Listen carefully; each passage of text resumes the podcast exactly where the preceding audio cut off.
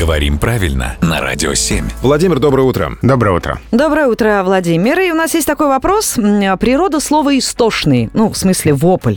Спрашивают наши слушатели, какой корень у этого слова? Там очень интересная история, которую без этимологических словарей не установишь. Это сейчас мы говорим «истошный», а раньше было «источный». Просто «чина» заменилась на «шина» в соответствии с произношением.